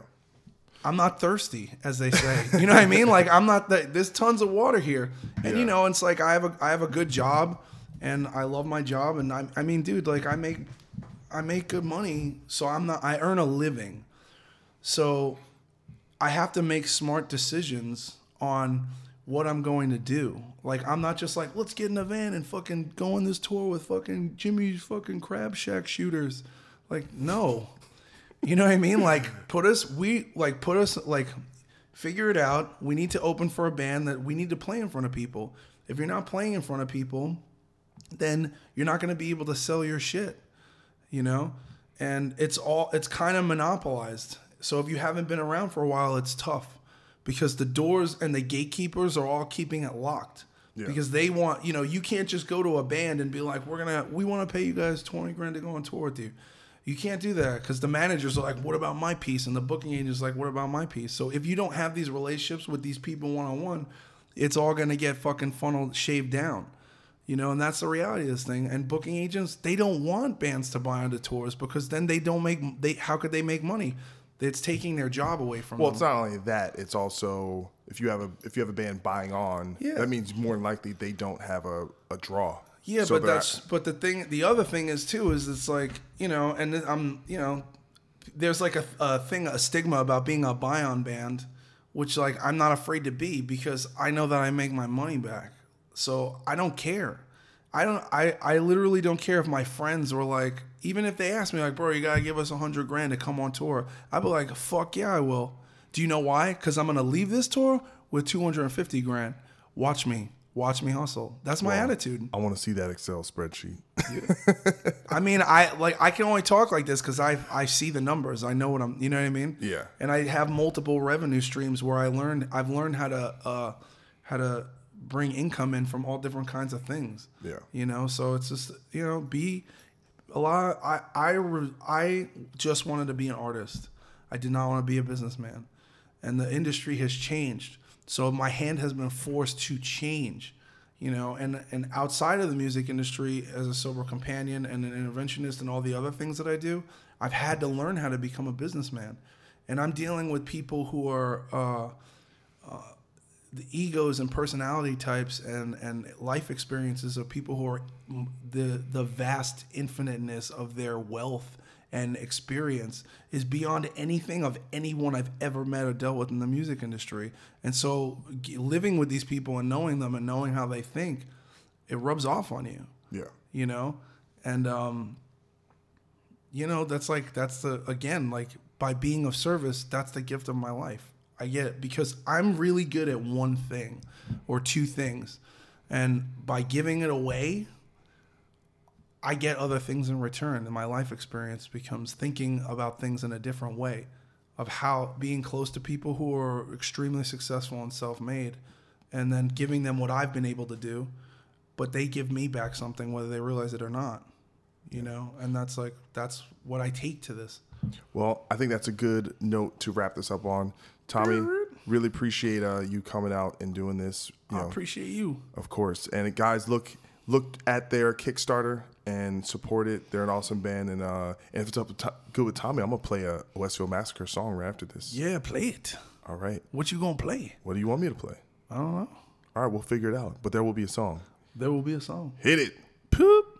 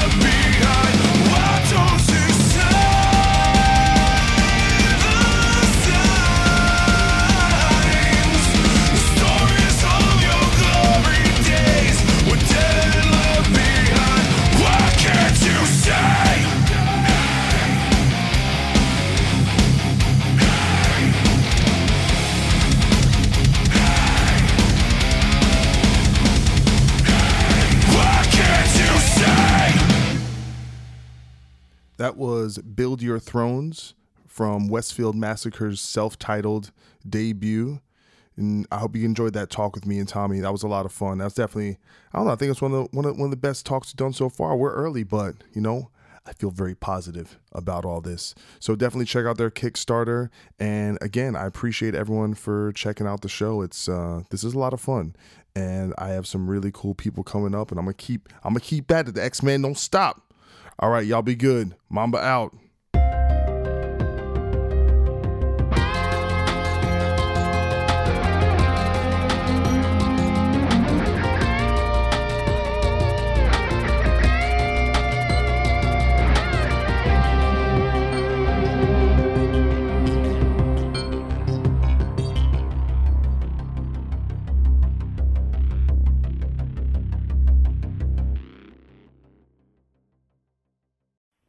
Hey, this is Steve Choi, host of the Musicians Guild podcast, part of the Sound Talent Media Podcast Network.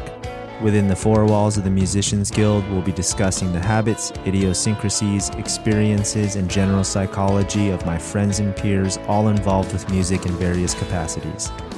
Listen and subscribe at soundtalentmedia.com.